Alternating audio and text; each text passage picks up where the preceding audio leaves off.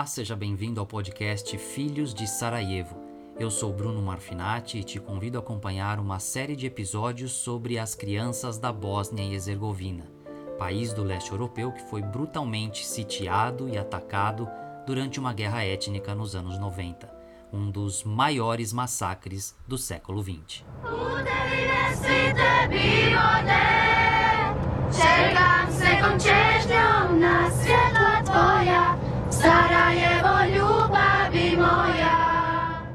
O edifício da Biblioteca Nacional no centro de Sarajevo está a poucos metros da Praça Sebil, aquela onde começamos o passeio pela cidade antiga. Sua construção começou em 1892 e tem traços mouros.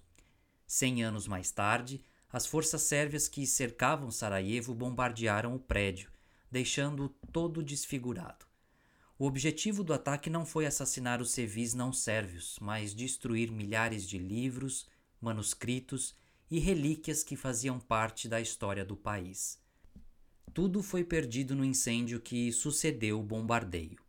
Quem passa em frente ao edifício ainda não tem o privilégio de admirar a beleza arquitetônica. Anos após o ataque, sua recuperação ainda é lenta. É proibido entrar para visitar as instalações devido à possibilidade de desabamento de alguns pavimentos. Do lado de fora, a suntuosa construção parece um bolo de massa folhada, com cascas e tijolos que parecem sensíveis a qualquer rajada de vento, cobertos por redes, tapumes e plásticos que o protegem do clima durante o processo de restauração.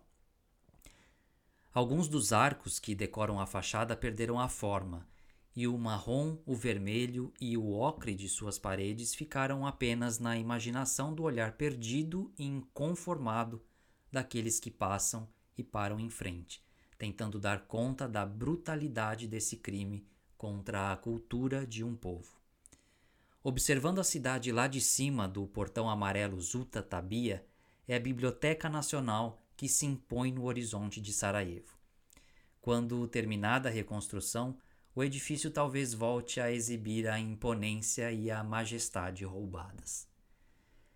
Várias ruas estreitas conduzem à praça principal novamente. De lá partem outras vielas com restaurantes, tabernas e portinholas que só o destino sabe onde levam. Os garçons disputam cada pessoa que passa e tentam convencer de que seu cardápio é melhor e mais barato que o do vizinho. O cheiro das comidas é irresistível, misturando-se uns aos outros, e a imaginação tenta adivinhar a quais alimentos esses odores pertencem, sem sucesso. A alquimia culinária de um povo só se conhece comendo, não é verdade? E o nome dos pratos nos cardápios é estranho à nossa compreensão latina. A comida tradicional é o chevap, pequenos bolinhos de carne bovina moída, com alho, cebola e várias especiarias. O tamanho médio de cada um é de 5 centímetros. Eles são grelhados e servidos juntos a uma porção de pão pita e cebola picada, que acompanha quase todos os pratos na gastronomia bósnia que tem influência turca. Ao entrar em uma taberna após ser convencido pela foto do prato que estava em um pôster no meio da rua, o garçom logo pergunta a origem do forasteiro aqui. Turistas são reconhecidos de cara e pela cara.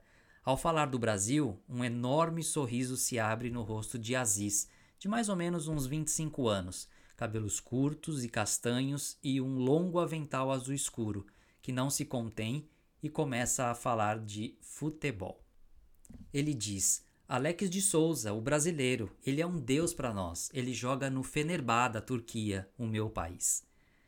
O restaurante está vazio e é um pouco escuro. Uma mulher trabalha no balcão, enquanto Aziz conversa e explica alguns pratos do cardápio. Ele sugere o cis kebab, uma combinação de espetos de carne bovina grelhada com cevada cozida, pasta de berinjela e salada de cebola, pepino e tomate picados. É uma comida dos tempos em que os nômades turcos aprenderam a grelhar e a cozinhar suas carnes nos acampamentos. Experimentar pratos típicos faz parte de toda e qualquer viagem. Dou a Aziz um chaveiro de metal com a camisa da seleção brasileira de futebol e ele fica eufórico. Observa o presente e tenta colocar no lado esquerdo do peito, sobre o avental, como se fosse um distintivo, mas o chaveiro não gruda e ele guarda no bolso.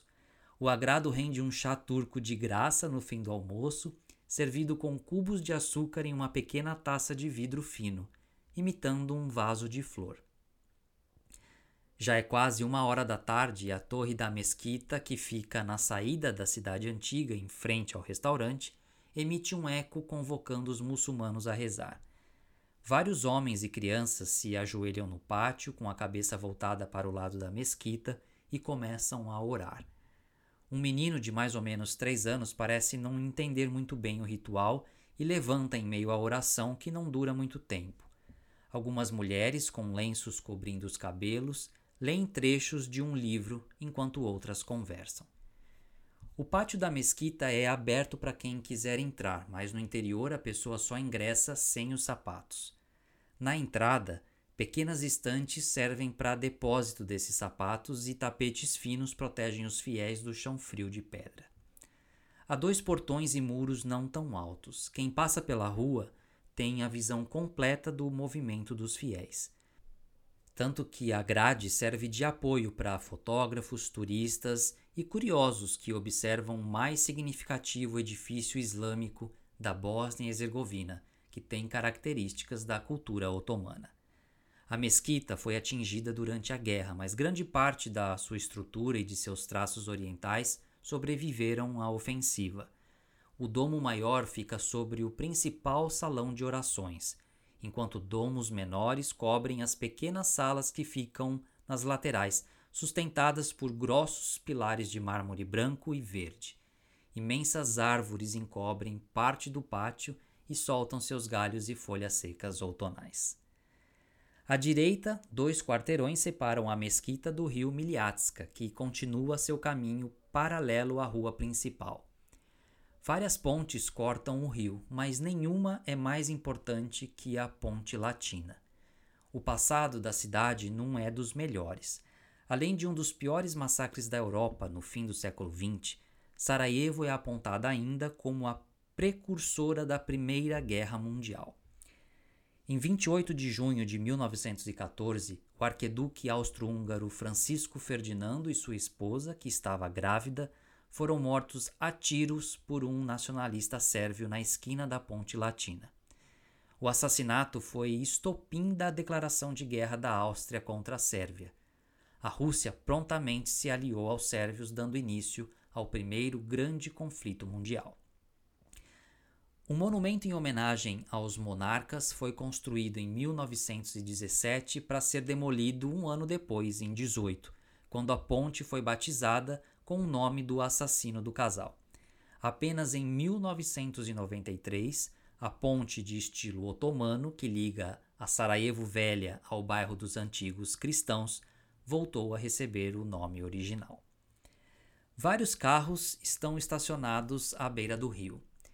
Das pontes sobre as águas, algumas são reservadas apenas para os pedestres. Outras foram erguidas para travessia de carros, motos e bicicletas.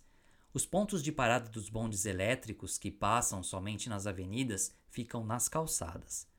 Algumas crianças pegam carona no lado de fora dos vagões coloridos e viajam penduradas nas janelas ou sentadas nos engates traseiros dos veículos. Entardece e a luz do sol amarelo-alaranjada começa a refletir na água escura e veloz do rio.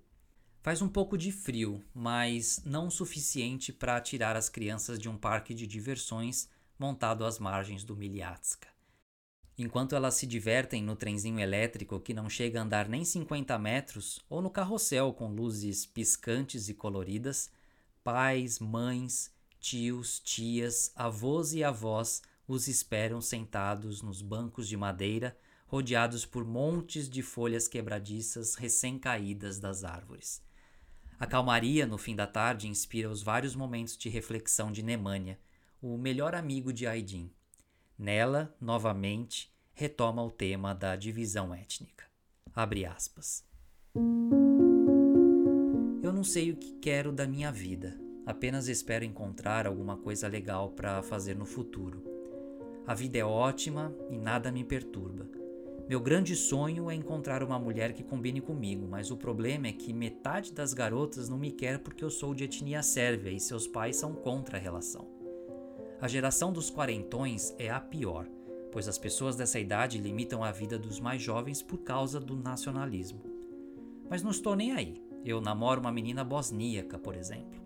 A gente se entende, mas os pais dela são contra o namoro e fazem de tudo para que acabe. Porém, estamos juntos há um ano meus pais não ligam com quem eu namoro. Posso dizer que tenho aprendido muitas coisas sobre as pessoas e a vida em Sarajevo. Fecha aspas. Se os relacionamentos amorosos são um problema para os garotos servo-bósnios, o mesmo acontece para as meninas bosníacas, que também enfrentam dificuldades para contornar a resistência dos pais. A muçulmana Selma, que recebe um nome fictício por não querer ser identificada, é amigo de escola de Aydin e de Nemanja e não se importa de estudar com colegas de outras etnias. Mais um sinal de que a nova geração está aberta a compreender e aceitar as diferenças e tirar proveito delas. Contrariando o desejo de sua mãe, ela confessa ter namorado um menino servo bósnio. Abre aspas. Eu não a escutei e continuei namorando. É muito complicado encontrar um namorado se você ficar encanada com a religião dele. Caso contrário, é fácil achar alguém legal. Eu não sou nacionalista, mas algumas pessoas são, e isso destruiu o nosso país. Eu tenho medo da guerra, o que é muito possível de acontecer novamente aqui. Não ligo para política, então não entendo muito dessas coisas. As crianças poderiam construir um futuro melhor se parassem de odiar outras religiões e outros países. Definitivamente eu acho que a guerra não é necessária neste mundo, que já tem muitos outros problemas mais importantes. Os políticos têm culpa da guerra, que eu nunca mais esquecerei. Fecha aspas. Sarajevo ardia em chamas quando ela nasceu em um hospital improvisado no porão de uma casa em 23 de janeiro de 1993. A estrutura havia sido montada para atender os soldados em combate na mesma sala em que sua mãe deu à luz, militares morriam dos ferimentos provocados na frente de batalha. Selma continua morando na cidade com os pais e tem irmão e irmã mais velhos. A escola exige muito esforço e dedicação, diz ela, que sente falta de passar mais tempo com a família. Os pais trabalham o dia inteiro para garantir o sustento e o futuro dos filhos, futuro que Selma projeta para outro país, onde acredita ser mais fácil viver do que na Bósnia-Herzegovina. O mesmo sonho de sair do país é compartilhado por Adna, que é amiga de Aydin, que é amigo de Nemanja, que é amigo de Selma. Quer terminar o colégio, estudar relações públicas ou internacionais em uma das melhores universidades de Sarajevo e passar um tempo fora do país. Um desejo cada vez mais comum entre os jovens dessa idade. Ela nasceu em Tuzla, no interior do país, em 19 de abril de 91, mas mora com a mãe em Sarajevo. Adna não tem irmãos e o pai foi assassinado com uma bala na cabeça quando chegou para jogar baralho com amigos em uma base militar durante a guerra. Ela diz, abre aspas, Sinto muita falta do meu pai e não tive uma infância normal. Eu fiquei durante todo o tempo da guerra no porão, Graças a Deus não me lembro muito disso, apenas das histórias que minha mãe conta. Sou muito jovem para lembrar aquele período. Eu lembro pouca coisa, mas algo que jamais esquecerei foi quando uma granada caiu em frente ao meu prédio. Havia um mercado cheio de pessoas que foram atingidas e ficaram sem as mãos, sem os pés. Foi horrível. Quando a ambulância chegou, quase todos estavam mortos. Eu assisti tudo pela janela. Eu tenho medo da guerra, da morte, da escuridão, de altura, de elevador e de lugares fechados. Se eu pudesse falar ao mundo, primeiro pediria para que as pessoas parassem de poluir o único planeta que temos, pois a situação está cada dia pior e pior. E paz e amor, pois tudo que estamos fazendo, estamos fazendo contra nós. Há jovens potenciais que podem construir um país como aquele antes da guerra eu acredito nisso, apesar de termos três presidentes e cada um representar uma religião. Três presidentes não podem ter as mesmas opiniões e não podem tomar boas decisões. Por causa disso, não há progresso. A religião é algo particular. e a política tem que considerar os interesses de todos. Fecha aspas.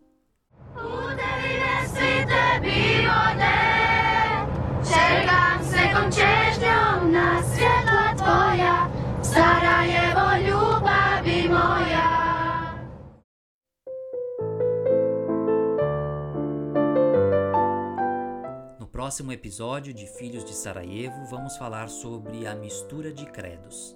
Até lá!